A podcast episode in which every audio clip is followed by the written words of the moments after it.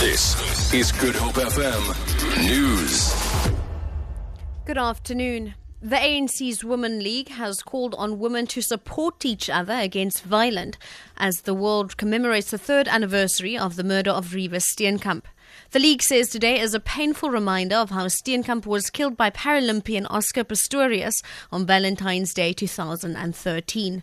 Pistorius was initially found guilty of culpable homicide, but the conviction had been changed to murder by the Supreme Court of Appeal. The ANC Women's League Thokozile Xasa. We are seeing some progress in terms of dealing with issues of violence against women and children. And the focus and support by women for us has been great to demonstrate that with support from the community. And also it brings pressure even on the justice system. So for us today, as we remember, we know the scar will remain forever with the family. We are with the family, but also feel that that case is one case for us that continues to bring hope women all over who continue to be abused.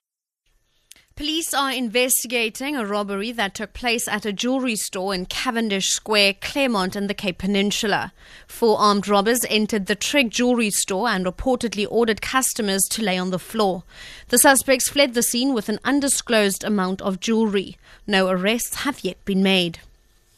The DA has asked the National Energy Regulator to reject an Eskom application for an additional 8.6% tariff hike, saying the power utility is effectively asking consumers to pay for poor financial planning and operational inefficiency.